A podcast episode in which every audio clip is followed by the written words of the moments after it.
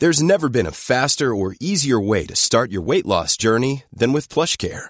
PlushCare accepts most insurance plans and gives you online access to board-certified physicians who can prescribe FDA-approved weight loss medications like Wegovy and Zepbound for those who qualify. Take charge of your health and speak with a board-certified physician about a weight loss plan that's right for you.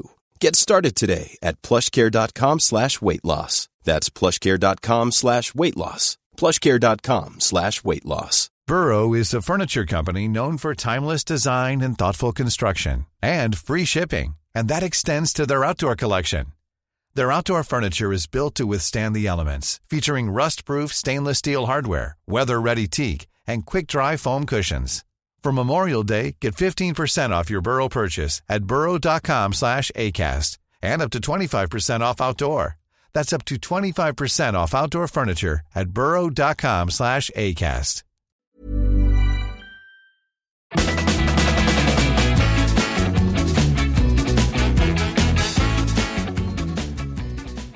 Hello there, everyone, and welcome to Footy Prime, the second Footy Prime of the week. A week that will last long in the memory of the memory, as a good friend of ours once said. Yes, Jose Mourinho leaves a club, and of course, more importantly, the Super League dies a bloody death. There are bits of Super League body parts strewn across the European football landscape, and we're all really happy for it. I'm James Sharman. Dan Wong is on the keyboards. Craig Forrest, he's here. Danny Dichio, lying in bed apparently once again. And Brendan Dunlop, looking more and more like Andrea Pirlo as the weeks go by. Hello, boys. How are you? Are, are, are you recovered from what's been maybe the craziest off the field week in, in recent memory, certainly football wise? Um, you know, last time we spoke, the, this Super League was it was happening. We thought this was going to happen. Um, they were saying all the right things despite the backlash gathering steam. But in the end, within 48 hours, they just crumbled, crumbled like a Liverpool defense in 2012. Are you surprised, guys? What's happened here? What are the ramifications? Go ahead, Deech. Find their asses, drop points, everything. I want to throw the whole fucking thing at these guys. Do you think that's going to happen? Ramifications? Do you really think that will happen? No chance. Because they're not Wigan, they're not Luton, they're not Sheffield Wednesday, they're not teams like them. Those are the teams that would be tossed out, would be forced to uh, live at the airport there at Luton. No, but like the teams, they're they're just a number of the teams that have had points reductions for, in my opinion, much less incident or whatever it is uh, that the FA have deemed to deduct them points, and you can go on for for, for, like donkeys of years where teams were were actually pushed down two divisions because of I don't know whether it was financial play, whether it was uh, registrations of players, Craig, from back in the day. But it just shows you like the money is going to talk at the end of the day. The clubs that are represented by the hierarchies and the US Americans that we're not too fond of, they won't do anything against them. They might slap their wrists. It's actually interesting to note as well that Chelsea and I think Tottenham have still yet to come out and apologize or do anything. Yeah, I mean that's true. I'm not sure anything is going to happen to them. If it is, it's it's going to be minor. But at the same time, I think that we should be pretty happy with the situation, at least as it is, because quite honestly, there was a time. I mean, I was fuming. I was tweeting for fun. It's not like me normally, and. uh I just figured we were going to get bullied again by billionaires because they normally win. And when it comes to something like this, and it was great to see that the backlash from you know really quickly out of the gates with Gary Neville, uh, ex players, current players, um, Marcus Rashford over a half a million likes on a simple tweet, uh, a Busby uh, uh saying the, the game is nothing without fans. Um, then the politicians got involved. And quite honestly, the politicians weren't expected. This group underestimated what was happening, not only from the response of the fans, but also the response of politicians. Politicians, uh, as much maybe legally might struggle, they can push pressure on visas, uh, for these individuals and put pressure on them other ways. And that, and I think that that was a, a shot fired across the bow, uh, and they crumbled really quickly because of uh, various reasons. But I think just the, the whole complete uh, meltdown around the world was just something I've never seen before. And uh, I wish that you know other problems in the world we could fix uh, if we put this much energy into it in 48 hours. It's quite quite astonishing. I've never seen it, and uh, uh, I was tweeting with Michael, Reverend Michael, on the uh, on Twitter about it, uh, direct messaging, and he says he's never remember, doesn't remember anything in his lifetime that compare uh, to how things came together and the pressure that was put on these individuals, and that's effectively why they backed off. I mean, who would have thought since we last spoke that Gary Neville would become the conscience of English soccer and that a protest before Chelsea and Brighton would bring down the whole trillion dollar operation and the people would beat the billionaires? You know what, though? It's, it's, it's funny, isn't it, in that regard? But when, when I hear Boris Johnson taking a stand and, coming out and being admonishing the, these uh, these 12, well, particularly these six English teams, the, the cynic in me says, okay, he saw a great op for some free, positive PR here he had to come out knowing that the proletariat, the majority of his, his electorate are probably football fans or close to it. And he can come out and say, I'll save you guys. Don't you worry. Get some votes in the process. So that's a cynic of me. But, you know, this is the, the, the fabric of, of, of, the culture, right? As, as they call it. It is important, which is why he got involved. But I've heard it mentioned a few times since, and it's a really valid point that, you know, the, the game unifies and becomes one against a commercial coup, essentially, is what it is. Whereas last number of years we've battled racism, xenophobia in football, and we're still battling that. Where was the response, the unified response to that, compared to this? There's too too many white people involved. Yeah, probably. Yeah, you don't get it. Yeah, absolutely. I think this only confirms as well, guys, that football is the world's game is definitely the world's game. You know, we've got pandemics going on. We've had uh, the Panama Canal, whatever it was, was going on. We've got whatever it is, and within a matter of forty-eight hours, we've solved, or not solved it, but the football fans came out and said, "You can't touch the beautiful game. People you power, man. Touch this." Well, Danny, you had your cousin, who's uh, a cabbie, text you. Tell tell us that story. Yeah, so it was interesting. He, he, actually sent me a video of he's a black cab driver, which is a taxi driver in London. Um, and he was driving around West London. Obviously, that's where we're from. But he was going past Stamford Bridge, which is about an hour before the game that it was meant to be playing against Brighton. And he said it was an absolute gong show. He said there was fans, not only fans, but there was like people out side of Stamford Bridge where the gates are. Craig, you obviously played there, and they were just stopping traffic. They had banners up, and there was a, a big presence there from the police as well. But they weren't really getting involved. They stopped the bus. Uh, the actual Chelsea bus from coming in through the gates as well.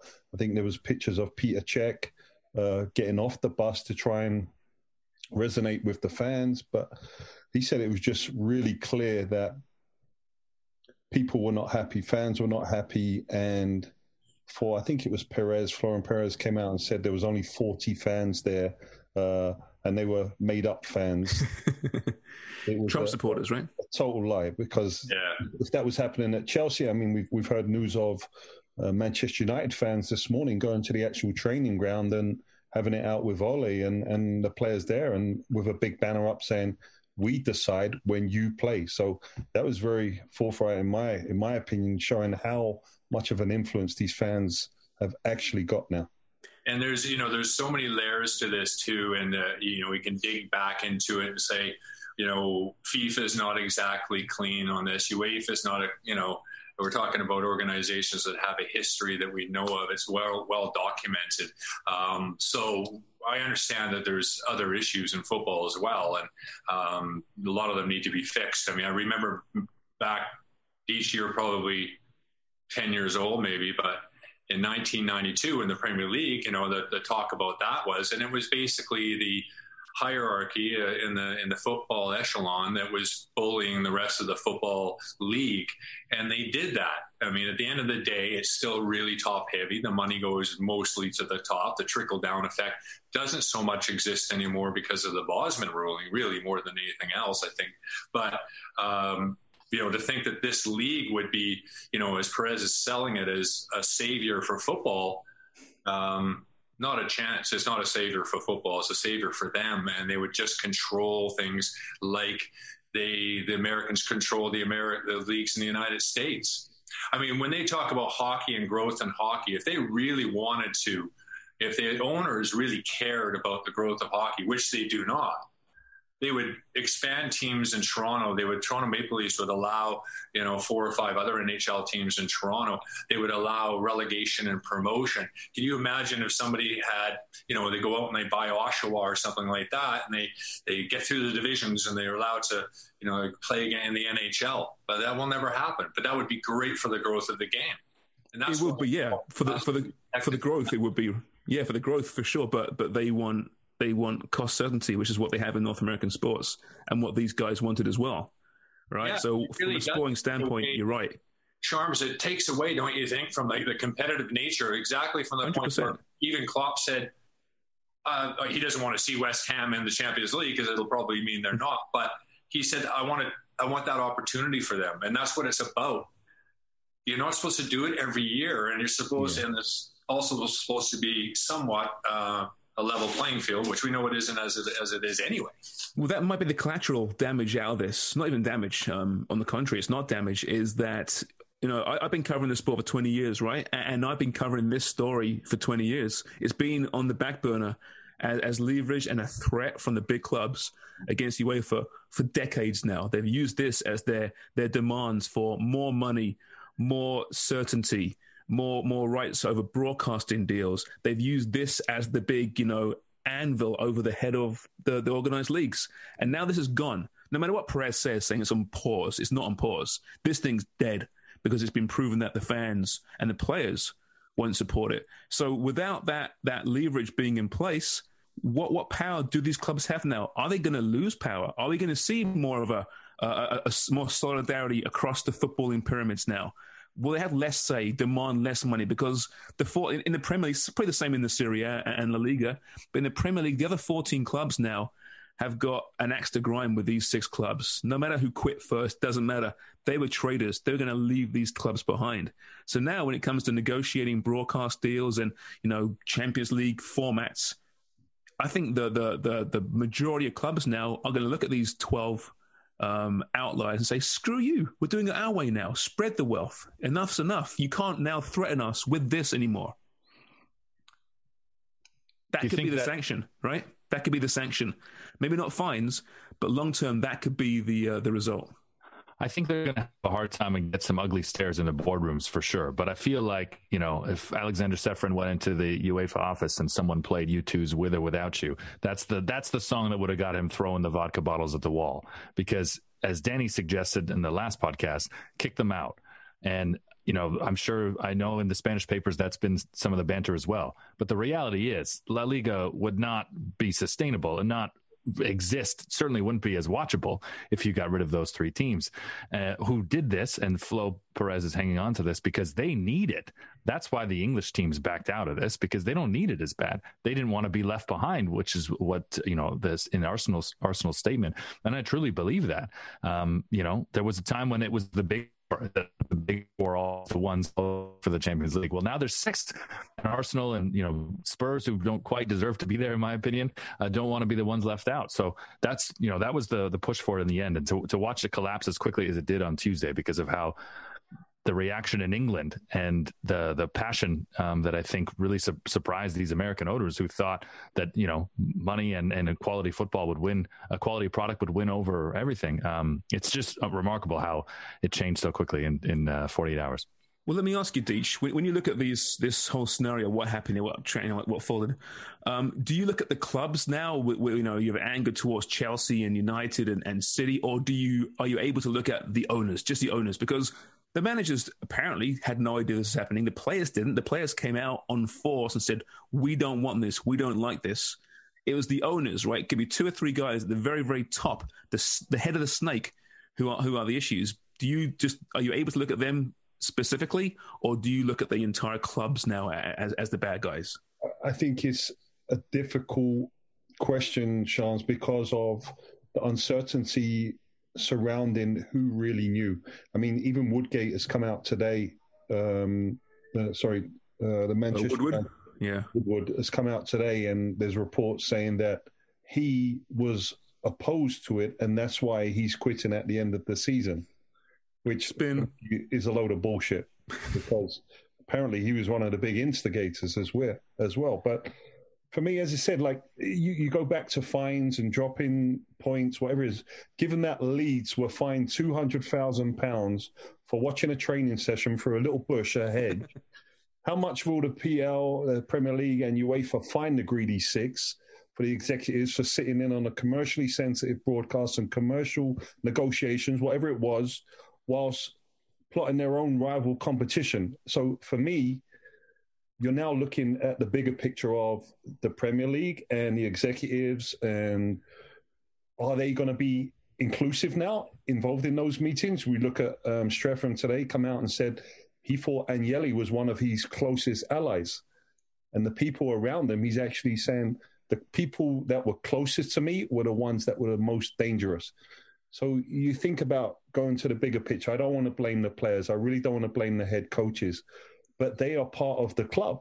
And if the club were not inclusive of their head coaches and players before going into negotiations of this stature, then something is clearly wrong within those clubs. Well, that's another thing I think they underestimated each. I think they just underestimated the whole thing. From the point of view, even from one of the players, they thought, oh, they're going to keep quiet. This is going to be great for them. They might make double their money, but they clearly didn't talk to anybody. They didn't talk to Alex Ferguson by the sounds of things. You know, guys like that really top in these clubs. Uh, and then you got players all around the world just went crazy. Cantona, Figo. I mean, it was just endless, wasn't it? One Well, that's, and that's why the German clubs didn't jump aboard, right? And, you know, I know they're coming out looking really good right now because they didn't join it, but they couldn't because of the 50 plus one rule, right? You tell me Bayern Munich wouldn't be all over this if it wasn't for that? Of course they would. But it's just speculation, right? You're absolutely right because you know we were you know back in the day. I don't think when we were in Sportsnet we weren't overly happy with you know these owners and these mega rich guys coming in, these oligarchs coming in. The reason why Abramovich doesn't live in London is because they came up with that new prove your wealth law. He was they were dithering with his visa and he got his ass out and went to Israel. yeah right? So, oh, yeah. you know, Chelsea fans, Chelsea fans have to be careful too. Uh, they were, you know, they were coming out at the end near when Bates owned it, but it wasn't until Abramovich owned it that they won trophies, and they're all happy with dirty money then, weren't they? You know, so you gotta be you gotta be careful. But I'm glad that they're again going back. I'm glad that they're they're they're joining against this. I think Arsenal are planned to have a big protest uh, uh, tomorrow night at six o'clock or at Emirates. So that'll be a protest. What, to, to force Kroenke out? Yeah. But he's not going to leave. He's not going to leave. With that. And, and Henry's not going to leave. And the Glazers, unless they want to leave, I'm going to leave. I don't think you can force these guys out because, like you said there, Craig, they're not, they're not living around the corner from the new White Hart Lane or from Anfield, right? They, they can sh- uh, shelter themselves away from all the flack. And, and they're billionaires. They don't give a shit, right? They're sociopaths, most of them. Let's be honest. I've got nothing against you know capitalism, nothing against billionaires, but they don't really care. I, I can't see, you know, barring new legislation from governments, I cannot see any of these guys being forced out by fan unrest. But I think that fan unrest might push these governments and certainly push the governing bodies to kind of make those sanctions. And Danny makes a great point. I realize I never really thought of this. What, how, how does Bury feel? How does Luton and these teams that you know had financial issues and have been spending just to keep afloat in League One, overspending money they didn't have, and yet they've been punished with relegation and points deductions, and yet you know we really don't have an answer to these big six. And and you know what uh, punishment they might face. You can't really pinpoint it. It's got to be something like super super severe. I just don't think that you're going to get it. But I think what the fans showed, and certainly you know the the media, and the, these ex players, uh, I really think that you know Jamie Carragher and and uh, Gary Neville do deserve a lot of credit, whether you know they really faced any backlash or not, to be honest. But in being as open as they were, because I think that really swayed the opinion. Oh no, no, they did no doubt about it. I, I think any you know, fan that might have been on the fence. Yeah, no, that they they they were they took they went full face, didn't they, from from the opening seconds of this, and, and, good for them. I mean, listen, they're passionate and very emotional, and a little bit of hypocrisy thrown in there. You know, Gary Neville's a, sure. a very successful businessman too, right? But he he admitted that too. Said, listen, I know, I know, I'm all about money. I appreciate the money in the game, um, but I, I, just look at these owners right now, right, and, and just say, you know, they are not forced to sell, but encouraged to sell. Well, it's not the best time to sell a football club, is it? Right? So you look at United's worth about five billion right now. Not a good time to sell a football club. So so why would they? And quite frankly, who could afford these clubs? Other John Henrys, other Malcolm, uh, Joe Glazers, other Stan Kroenkes, right? You're not getting the local, you know, car dealership owner buying these clubs. actually, beyond that. Actually, Sharms, I, I think that it's a great time to sell because the billionaires have made a ton of money during this pandemic. Yeah, so you, you imagine, like, you know, honestly, they could their money's gone way up. So a club like a, a toy like Manchester United will will go for super amounts of money. But who's to say though that the next billionaire or trillionaire that buys the club from that billionaire or trillionaire is going to be any better, right? At that level of business, you're not doing it for the sport, right? You're just not. They're not the people you're attracting. There aren't too many trillionaires who grew up in Salford, with respect, right? No, no, I mean they, they have to be very careful about in, in vetting these guys in a in a in a better way and and the, the, way the Germans have done it with uh, no foreign ownership. And uh, I think there's only Bayer Leverkusen and Wolfsburg actually have, because after 20 years of a sponsorship, I believe you can apply for more than 49% or 50%. Uh, so I think Wolfsburg and uh, yeah, Leverkusen, but it's a, it's a great way to run a league. Um, you know, the Premier League is making all this massive TV money, but it's not like the clubs are making any money you know, they're, spending, not, yeah. they're spending it all. It's just this massive amounts of money that is spent on agents and players and and all these things. They're not making money. We need You're to, right, guys. We need to um, kind of try and think how the English game can be similar to the German game, where a lot of German clubs are owned by big manufacturers and car companies. So obviously, we have Wolfsburg, who are owned by Volkswagen. You've got numerous other clubs. Who do you think in England could be? I mean, who could Burnley be uh, sponsored by and backed by? Like Harry Ram- Harvesters, Harry Ramsden's Fish and Chip Shop. that would be it. Yeah, Sharman's Proper Pies would have a team for yeah. sure. You know, listen, we're in the market. Yep. They, yeah. like, they can afford them. I'm going back to like, are we ever going? I know a lot of fans are wanting, but are we ever going to see a 50 plus one ownership group in one of the big top six? Well, how, how do you do it? How does that materialize? I don't know. Like, because as you said, these owners have spent so much money. They've now invested so much money. They're not really into the game. Let's let's not hide around the bush here, guys. They don't give a fuck about football. They are caring about their money. They don't even care about their national game in their own country in American football. So they want to get in and out with the biggest kind of profit they can. They're not going to sell to a supporters group that are uh, fully invested in the club. Their granddad, their great granddad, their family's been invested in it for years and years. It's just not going to happen. So unless the government step in and start putting in these these rules that new owners have to have a certain percent with the supporters clubs. It's just going to be a, a, vicious cycle of these new owners coming in and wanting to earn as much as possible in the greatest league that profits so much, whether it be in TV money, sponsorships, whatever it is, players coming in, marketing. It's just not going to happen. That's how you do it, though, right? It has to be government, right? State legislation for that to happen, but you can't force someone to sell so, like you said, it'd be new owners. So you have to wait years, perhaps decades for the Glazers or John Henrys or whoever it's going to be to decide we're going to sell now. And now we've got to operate and, and try and find a buyer in this new financial landscape, right? It's not easy. It's possible, I suppose, but it's not easy. So, so do you, honestly, guys, do you think in, in let's fast forward 10 years from now, do you think European football is in a better place in 10 years because of what happened this week? Or, or have we not changed? Are we the same? Will it just revert back to the same? I don't. I, I think it it may be the same. I think this was really a uh, an interesting experiment from their standpoint. I think they really thought that it's going to work. Number one, and if it doesn't, they're going to be an incredibly good negotiating position. And I think that's failed on a few fronts. Big, massive backlash now against their own, you know, their own selves and their, their from their own fans. I mean, that, that's no fun at all. And and and and we'll see how much leverage they actually have now moving if nobody's nobody's actually going to go for it because these other guys that are holding on to this hope that they can still cling on to it, that's, that's, their leverage. Well, they're desperate, aren't they? They're desperate. Those clubs, super desperate. I think that's what will. That's the the change that will happen. Is that in ten years the game won't change, but the big players, those that are trying to hang on to the money, and those at the top, those will change. That's exactly why Juventus, Barcelona, and Real Madrid are hanging on to this so much because they do need this to survive. I think the reform will come with them that's where you're going to have to have government intervention and a total German style reform to save those clubs. Well, I mean, if, if Project Big Picture is now history, if that's going to be dead in the water, which is what the, the top Premier League teams are trying to force through 18 teams in the Premier League, more control over broadcast rights, commercial revenues. That could be dead now. That could change things. Um, my concern is that UEFA will or did speak to these clubs and say, listen, we'll, we'll fix up, we'll, um, you know, change up the Champions League even further than we announced this past week to accommodate you. That's my concern, but we'll, we'll find that out in, in the next few uh, weeks and months. I thought we'd be stuck in courtrooms all summer. I'm so happy that we're not.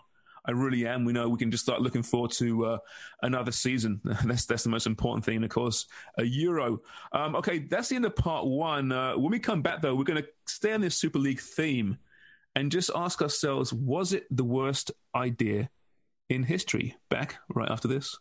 They're bad, oh so bad, awful, oh so awful, the worst ideas in history. Yeah, yeah, yeah, yeah, yeah, yeah, yeah. This is bullshit. I know you didn't hear it there, but there was definitely a mic drop courtesy Elena Watko there. She belted that one. Thanks, Elena. That was superb. Really, really good. And uh, indeed, it's time now for uh, the worst ideas in history. How do they compare to the European Super League, fellas? Um, I actually put a poll out there on Twitter this week. Um, had almost 400 hits on it. And it was what was the best strategy? Was it Ontario's COVID 19 response or was it the European Super League? And, and so far, um, I think it's still running actually, but 72% say yes, the European Super League was actually a better strategy than Ontario's COVID 19 response. Um, but it wasn't great, let's be honest. It was pretty bloody awful. So, guys, uh, let's start, Craig. Do you have anything that you can remember what was even poor, more poorly planned, executed than this, than this thing? Well, I mean, from a bad idea point of view and an individual, say, I, I think from football, it was uh, it was 1996 when Graham Souness decided that he fell for the fact that George Weah's cousin was going to sign for Southampton and actually play a game and get on the pitch. It's amazing when you think Graham Souness, all the memories, and not just when I think of Graham Souness, I don't think of his playing days and his, well, it's pretty hard not to. He's pretty good, but still, that was just how does that happen? Like seriously, like yeah, because I mean, you guys, I mean, I mean, obviously, me, me and B, you know, we play sports at a certain level.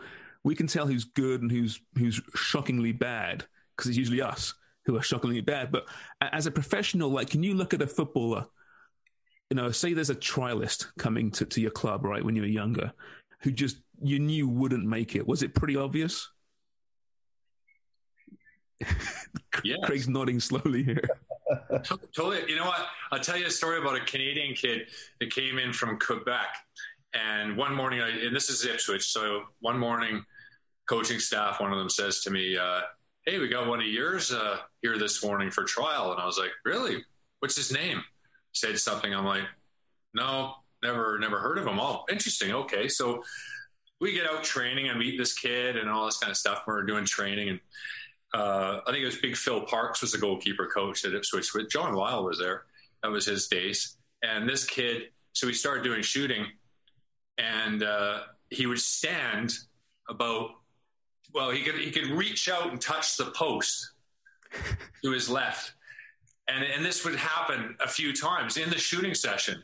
So Phil pulls him aside and he's like, "You you, you got to stand in the middle, like your positioning. Like, what are you doing? And he goes, yeah. He goes, I'm not very good at diving to my left, but I save everything to my right. I have, I have kid you not. And I felt, I'm just like, oh my God, like, who sent you over here? so we end up playing a five aside, like a short sided game. So we throw him in there, let's see what he's made of, or whatever. So the coaches are like, whatever. Play like, I don't know, 15, 20 minutes each way. We were 10 nil up at half. The kid is throwing him in left, right, and center. And they get, and so at half, would blow the whistle, change sides, right? Uh, John Lyall says, uh, Craig, just stay where you are. Everybody else switch around. We ended up winning 11 10. So the keeper let in 20. Wow. Jesus. What a so how did story. he end up there? I mean, was it one of those uh, you know rich kids who dad buys a trial? you know, this is the problem. Uh, you know, people talk about trials. Trials aren't hard to get, but the fact is they get thrown into a position where then the coaches are under pressure because you got to pull the kid aside and say you're you're you're not good enough. Like like who sent you here? Like you're nowhere near. What do you mean you can't dive to your left? Like That is ridiculous. yeah. And so he goes. So he says, "Oh, I take it you're not you're not going to sign me." But I think I took it pretty well, the rejection. I think I took that rejection very well. You guys just bullied and battered me. Yeah, and then he says, uh, "Is there any chance you could put a good word in for me? I'm going to go down the road to Arsenal." Oh Christ, yeah, vouch for me. Like, no chance. Oh, And he won six caps for Canada. Won't say who it was. Well, that's what, they, that's what the player said to me. They actually said, "Who is this guy? This is Canada's number two, isn't it?" oh no. Hey, listen, Suts is better than that. Matt Onstad doesn't deserve that. Hey, hey DJ, who who was the worst, the worst player you remember playing with, be it a trialist or otherwise? Well, we had plenty. I can't. TFC in that first year. Oh, Oh, God. yeah.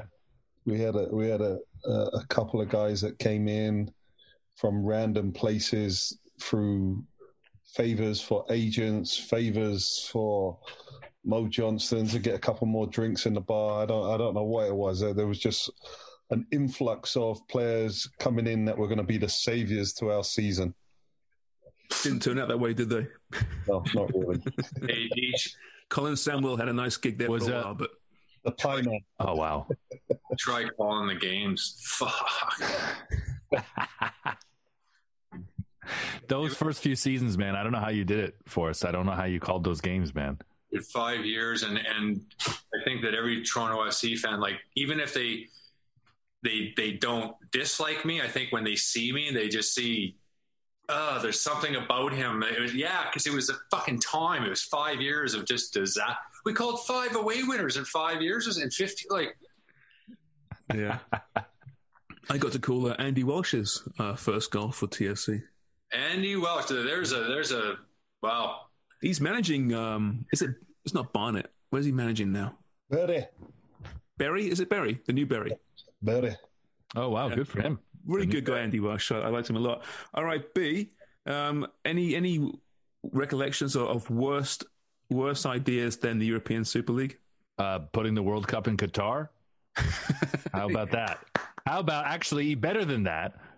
Putting the World Cup in Qatar or being allowed to be considered uh, as an option for hosting a World Cup with the the selling feature of air conditioned open air stadiums because of manufactured clouds that they would put over t- top of the grounds on match days to prevent the hot baking sun and 50 degree Middle Eastern weather baking down and eviscerating the players and more importantly the uh, the drinking fans that would violate all uh, religious laws to be drinking at football stadiums. That's a great one. Money, Yeah. money. yeah. And instead, they're playing in December when it's only 35 degrees. Oh man. Fantastic. They should be just fine, shouldn't they? over top of the bodies Well, say again, Craig. over top of the bodies Yeah, right. Exactly. Yeah, there's there's a few flags being raised around the uh, Qatar World Cup, which is next year, by the way. It's kind of creeping up on us, isn't it? Pretty quickly. Very quickly. It's scary Wow. quick how fast it was. I still remember sitting uh, in the newsroom at the score with you and Thomas Dobby and Kristian Jack and watching on TV, and the rumors had come out, and Twitter was still new then, you know, relatively new. I think it was Grant Wahl may have been there, and he was a friend of the show, so we were following him the closest. We all had notifications, and word had spread that the Qatari group was celebrating. This was before they'd announced 2018, remember? And then they showed Beckham, and Beckham just looked destroyed. And we thought, oh no, it's not going to England. Well, which sketchy nation would it be? Could Qatar get both of them? Oh, Russia. Oh, well, it's probably fair, probably legit. Well, hey, listen, the, the game's been cleaned up this week, guys, so you know that will never happen again. There's no there's no uh, issues with the the high ranking officials in our in our beautiful game. That's for sure. Deej, worst idea than the European Super League. I got a few guys. XFL. hey, the, hey, the score showed XFL. I don't care. XFL. It was a good product, man. It was a good. You're judging it from afar. You were watching it. in the middle XFL the night. shite. Vince McMahon, the winner. It's going to save the CFL right now. Donald Trump was involved too, wasn't he? He was, I think, yeah. Yeah, Wasn't the lin- doesn't the, the lingerie ball Didn't that come out of XFL? The uh, the lingerie football league, which is it now has a new name, but still exists, and they wear a bit more clothing, but it it still existed at least up until the pandemic. And- More clothing, so what? They wear house coats. no, I think How it just a lingerie league be with more clothes? Well, cause, because it went from being like these women playing football in hockey helmets and lingerie to uh, wearing yoga gear and uh, you know more swimwear. Is it still called the lingerie football? No, they so changed. no they- lingerie at all. They, elevated. They changed the name. Lingerie has has been removed from the scenario, but there's And considerably more skin that's than than is needed. Uh, they had several teams last I looked, but this was Mm-hmm. before the pandemic. So, Sonny's Okay. obviously done a lot of homework on this, Sharms. Apparently, eh? well, hey, I mean, you, one thing I've learned is, and uh, going away from XFL now because of that show. Letting celebrities sing the national anthem. That is shocking. like Roseanne Barr, Cuba Gooding Jr., Carl Lewis. Do you remember that? I was going to say Carl Lewis. Yeah, That was awful. fucking terrible. Holy shit. But my two big ones are whoever invented AstroTurf needs a big kick in the nuts. And secondly, my last one is naming rights of stadiums. I fucking hate that shit. You got to pay the, the bribe somehow, Deej. Ah, Got to pay the bribe somehow. no, naming right. The stadium should stay, Upton Park should have stayed the same. Stamford Bridge, all those like Highbury, they- that's history there. And Uh, now- the Emirates has a nice ring to it. yeah, fantastic.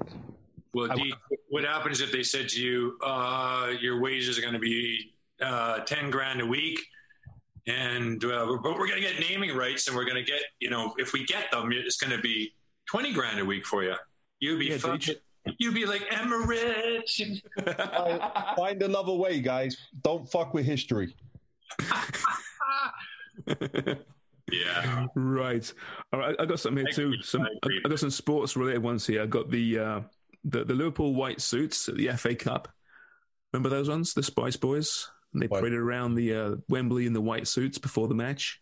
That was pretty stupid. They're still getting ridiculed for that one. Um, seat, seat cushions at BMO Field. That was a, that was a, the worst, best probably decision. Yeah, exactly. Worst best for sure. Turned out great in the end. Iconic moment, but It was iconic. It was amazing. It was like one of the my favorite moments of all my football and career calling that game, and then that that happening, and because just just the fact that you could see the team was struggling too, and you know you were just hoping for a big moment to see the fans. Like it was like, wow, I didn't, I Yeah, didn't expect it. Not like that. It's amazing that you know all these years later the world still remembers you know this the seat cushions, but no one has any idea who scored the goal. Right? No it's, it's, it's brilliant. It's just I know.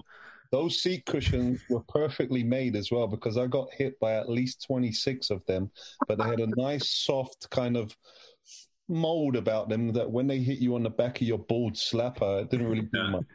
Do you have one? I think for the Do you have one, Deej? You must have one. Yeah, home? yeah. I've, I've got one. My, my son Franco, who's like the biggest TFC fan, has got one. Um, it's actually cool. Did you sign it for him? Did I sign it for him? No, no, no chance. Can't afford to, right? You're charging too Name much him for that. rights. Name him rights, guys. Name him rights. Um, For the what about brand, Dichio, when you retell that story, you have to say it was 24 seat cushions. It's for the brand. Think about it as a total thing. I love that, Dunny. That's why we've got you on the show, fella. There you go. Big, how about uh, Big not my Sam Allardyce, uh. England manager? Not the best choice in the world, was it? Didn't turn out too well. Not until we met the Arabs. Yeah. No, with his pint glass of white wine. I thought uh, Klinsmann at TFC pretty poor as well. Not not quite Super League bad, but not great. God. Uh, can I tell you a little story about that? That, that, that was a great story about Jurgen Klinsmann. So it was when Jimmy was just retiring as well, and he was moving in to be Mojo's assistant GM. I don't know. I always hammer Jimmy about it. There's a made up role for him. so anyway, Dasso, Nick Dasovich, myself, and Jimmy are in a room at Maple Leaf Sports offices downtown at Bay Street. And we're sitting in there and we're waiting for the new guru who's coming in. We've kind of heard that is Jurgen. And I played with Jurgen. I played with Jurgen at Sampdoria uh, in Italy. So Was he there then? Was he? Jesus. yeah, he was there for that year. He he only went there for a year. He, I think he was there for less than me, but um, good guy, good guy when I played against with him, and a really good uh, mentor for me as well as a young boy going over to Italy. But anyway, so we turn up at the ACC, the officers there. We're, we're sitting in the room, and we're having this dialogue, and he's talking about. Oh, you know what? We, we've got to really push the Canadian spirit. We we want it we want we want to push that hockey spirit within this group of players. So Dasso's kind of looking over at me and Jimmy's going nudge nudge wink wink. We fucking got this job. We, we're going to get the the full job. So we go out for lunch and we come back in the room and Jurgen's in there with his like assistant guy who had a like a backpack on and a pair of trainers, looked like a just a, a hitchhiker. And Jurgen's talking about helicopter blades and what he's going to be spending his cons- like consulting money on. So me and Jimmy are like, what? What's this guy talking about? And he's saying, I, I don't know whether to go for the uh, dynamic electro blades that fit onto this helicopter or this. What do you think? What what that what, that, what do you think, Donnie? So I'm going, Jurgen, I have no fucking idea what goes on a helicopter. I'm here to talk about how we're pushing this club forward. And you're just fucking SAS in and out, trying to get a little bit of dough and get new helicopter blades for your fucking helicopter in Los Angeles. He's like, absolutely right. Yes. He admitted to it. Yeah. That's great. then he brought in Aron Winter, who was so far, he was less Canadian than fucking me. Jesus. Wow. And his style of play, I mean, we'd already tried that before. Yeah, true. There were some players on that team. Do you remember that team that was rolled out? My God, there's some players I think that left Toronto FC and ended up playing in second division in Curacao. Yeah, he was a fullback. He came from. He was well known. Jesus, he was a fullback, a Dutch guy. There was Nick Soolsma. There was uh, remember the dreadlock guy as well. And I, I kind of looked at him. I thought, this guy's not a bad player. Something Martina was it Yeah. Javi Martina? Yeah, He did. He did have uh, skill. He was fast. He had some skill. You're not thinking of Gregory van der Wiel years later, are you? Vanderbilt. I'm thinking Vanderbilt. Oh, we're going back years before that, Sharms. No, but w- w- no, Vanderbilt was Winter, wasn't he? No, no. van der Wiel was a championship team. Like Vanderbilt four was years recent. Oh shit! Of course he was. Who, so who am I thinking of? Another fullback. They've had a lot of turnover, haven't they? Oh, Jesus, have they ever? 2,000 players have played for Toronto FC since it was founded in 2007. Aleko Eskandarian. No, Forrest, it's not actually 2000. I'm just, I'm just hinting at it. You, in the time period in which you called those matches, those first five years, it certainly felt like that. I remember tallying it up at the score once with James and KJ, tallying up how many players had played for TFC. It was insane. It was a huge number. The, the turnover those first few years was was crazy, but it was a lower number than I expected, which was kind of disappointing. Yeah, yeah. Halcyon days for TFC fans. Hey, Wonga, um, outside of the sporting realm, can you think of any, you know, awful, awful decisions? I've got, I. I, I've got a few Sharms. Thanks for asking. I thought I'd just throw So- one your way. Dude, uh, number one, and this is back to sports, was when Fox took over the hockey broadcast. they didn't think Americans could follow the puck. So they put a blue flame to follow the puck around Danny. Just like literally, it looked Oh. like a video game. And the You remember snapshots, there'd be the No trail chance. behind it. No fucking way. Yeah. And so it Glow had to be puck. going as it was the glow puck. So that was number one. That was worst, great. dec- worst decision by. Are uh, you Sorry, go ahead. serious? No, seriously, that, that's what they did, yeah. And when, when they slapped the puck at a certain speed, it would be like a comet with a with a trail behind it. Yeah, if it Passes hit like blue. 80 miles an hour or something like that, right? It was amazing. Shots were red. Yeah. It was horrible. So number two, um, the Ottawa Rough Riders in 1994 drafted a dead guy. He had played. he had played for Las Vegas, and he died in a car accident. And this isn't that funny, but it's funny. They went, "Oh, number this guy, 90, 194th pick, Robertson, dead." And they were like, "Hey, he didn't show up for camp because he's dead." Wow. I remember that now. Was Uh, that before or after they, they so w- w- at that point with the two Rough Riders? Yes, that's when there were the was- Rough Riders one name, and then the Rough Riders two Yeah, names. so an eight team league, wasn't it? And there were Nine two teams. Rough nine, Nine teams, teams. and there were two Rough Riders. that's right, because we're Canadian. You can't make this shit up, can you? No, no, we're fantastic. I've got two more, uh, and I joked about this. Anyone who decided to put Bill Cosby on as a spokesperson, Jello Pudding Pops, uh, the Cosby Kids, uh, the Cosby Show, um, all this time, this guy is like a full-on predator. So that that's not doesn't wear well. And then the worst idea ever is giving Jimmy Savile a kids show. It's funny that you mentioned that that that was the tie up because I was I was terrified the worst idea ever was going to be inviting me to be a full time part of the show. I thought for sure No, I, no, I that's, haven't read out my list yet. uh, that's bottom five. That's Jimmy Savile, Bill Cosby. You know, Yeah. find me another football podcast where those names. I still think that the Super League's a worse idea than those. Okay, I need to ask one question about the Super League, though. Was it the concept or the way they rolled it out in this secrecy? Could they have slipped this by with better marketing, um, a more uh, transparent approach?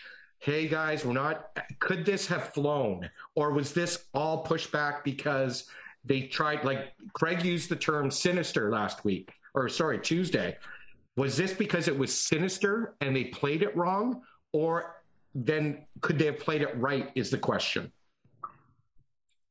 perhaps perhaps it would have uh, they might have been able to if they if they had um if they had some allies they didn't even know who their allies were they couldn't even trust each other because once they started to fall it was interesting eh, to see the tweets oh Tottenham like one of the 12, 12 founding members of it and everybody just just hammered them. Spurs? Are you fucking? And then you know the amount of teams that have won European trophies since, like, you know, Yeah. it has, about no- us? has nothing to do with you know history or you know anything like that.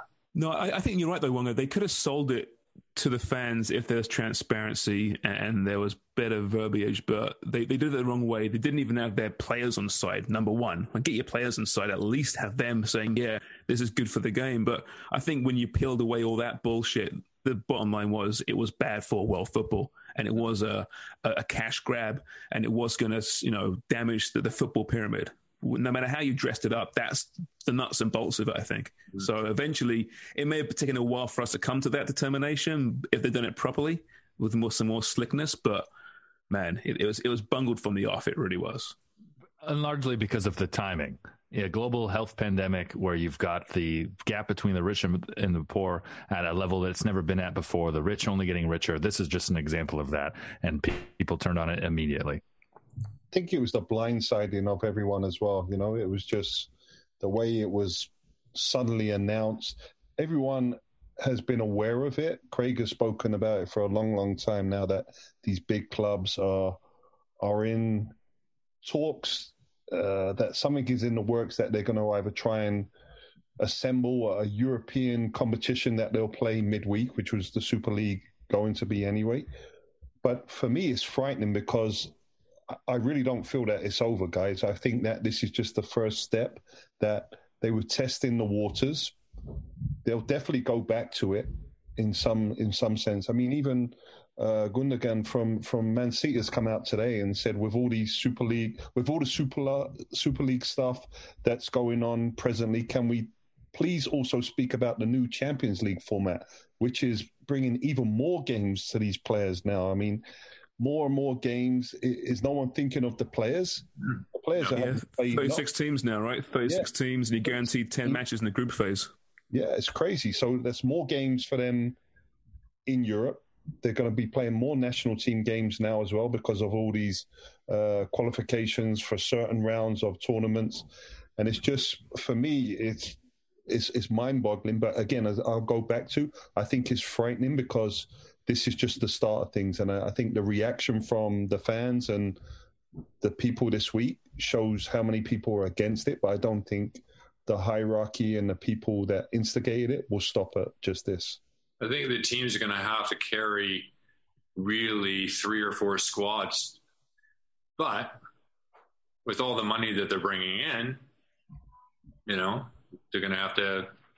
And let's face it, in the future, tell me if I'm wrong. I mean, Wonger, you know the you know, and well, we all kind of know the business, but what in the future is going to happen with these rights? Uh, you're obviously already seeing rights drop in certain leagues in certain places around the world. So it's going to be difficult for these leagues to, you know, to demand these uh, the amounts of money when, you know, the they can't ask any more of the fan anymore. You know, so it'll be interesting to see because they're going to be. A, I think there's a point where the players are just going to have to. They're going to make less money than they do now. They're just trying to secure the bag these teams and, and these again these spanish teams really really need it and that's exactly why but you look at the new format for 2024 2025 that was just buried in the news cycle that they you know re, um, regulated on on monday uh, or certified on monday to add an extra 100 games to this schedule. How do you get four new more teams but a 100 extra games? I mean and this this table this 10 team table i mean the, these minnows will be battered. What what Polish champion has a chance, you know, in a 10 team table against any of these big money sides. You know, UEFA, I think, are probably loving this because you're right. They, they rolled out the revamped Champions League, which hasn't been well received when it's been rumored. This whole Swiss model, they call it, hasn't been well received. But compared to the alternative, the Super League, ah, oh, it's great. Fantastic. Thanks, UEFA. You're the good guys. You know, for them, it's been a great week. It really has. You know, they've, they've solidified their position as the, uh, the governors of the European game. At the same time, you know, they're not them. They're not the uh, the greedy people. We have the best interests of the sport at our hearts. Like, wow, man, they spun it really well for themselves, haven't they? Yeah, but at the same time, they're under pressure, Sharms, aren't they? It's like coming from the, the clubs. They want they want more money, more money all the time, and more power. And they've tried to create something that would create more money for them to take it. Yeah. But it's the players. Nobody thinks about the players. And you know what? That is the, the, the way it is. I mean, I understood that when I was 16 when I signed for Ipswich. DHU understood that. Once they're finished with you, they're finished with you. Like it's you're yeah. done. You're That's basically right. a pawn, and as long as you understand what you're doing and enjoy what you're doing, they don't care about you. They're not going to help you in the future. Yeah. No, no, no. Like it's well, just you got to understand what you're getting into. You you obviously learned the hard way, Craig. You were at the club at West Ham for a long, long time, and you're you were loyal to the cause, and you know you you learned the very hard way. And you're right, as a football player, you're you're a piece of meat, guys. And it's not just as a football player; we've all seen it as uh, an anchor or as a sports commentator at big TV media studios. You're you're just a piece of meat until the next person comes along. And so, as long as you're okay with that, and you understand the process, then you have to get along with things. But uh, there's not many players, especially with this Gen Z generation that are coming up now, that are okay with that.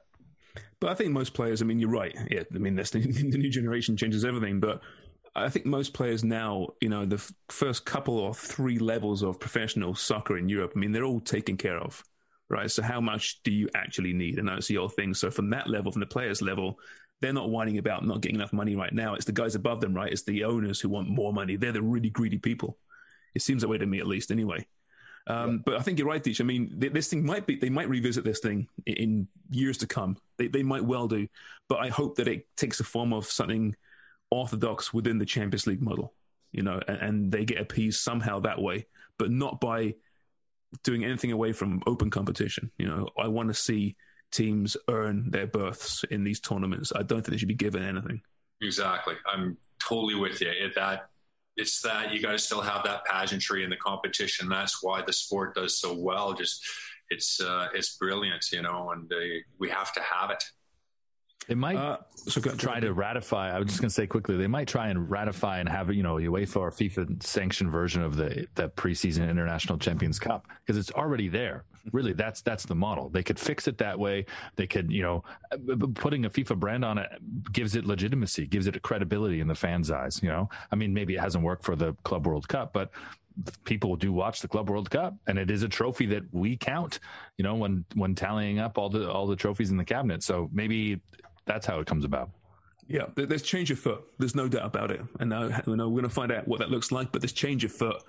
Um, and as much as we want to hammer these clubs, and rightly so, we do realize that the Serie A, La Liga, Premier, they, they also need these clubs. They need these revenues coming in and from these clubs. We have to remember before, like was, I was slamming the clubs as well. And interesting enough that I knew there was something up when I wasn't getting slammed back by many. yeah, isn't like amazing, I, isn't it? Yeah, I was like, holy, this is the first time ever. You could just mention the name Arsenal, Liverpool, Spurs, right, or Man yep. United, and they're coming at you, and then they're all agreeing, and you know, it's it. It was really quite something. And at the end of it, it's not the fans, has nothing to do with them. It's going to come down when it's all said and done. The ringleaders, Glazer, Henry, Kroenke, Gazidis. Yep. Yep. They were the ringleaders. They were the ringleaders. Yep, absolutely, absolutely. Yeah, it's uh, what a week it's been crazy. Um, before we, we're almost out of time here, guys. I want to just quickly go over some other um, ideas I thought of that were worse than the, the Super League outside of football. Um, the Chevy Chase show from back in the nineties that was pretty awful. Um, attacking Russia in winter, not a great move by by by Hitler. Not the best idea in the world. Pretty stupid cocaine the wonder drug. Right? Once upon a time, that was seen as the uh, the drug that would cure all your ills. Fucking hell! What a time that would have been. well, did you get Thomas Rongen on again, and he'll tell myself, you about it. Doc, gonna get was, a prescription. it was the early '70s, wasn't it? The early '70s, isn't that just the whole? yeah, club. You, uh, what's it? Club we can, buy, we can buy prescription stuff over the counter these days. It will kill you just the same. Yeah, no kidding. Eh? No kidding. All right, is it time? Got time longer for some uh, some footy picks or what? I think it is. I've got. I put them up in the chat. Uh, right. Danny, you don't have to sing this week. I Why will not? drop this. He can, but he might be scaring his kids. Are you going to do an intro? No, I'll just say that this week we are doing a Super League footy picks from the back garage of Salford City Football Club. Gary Neville.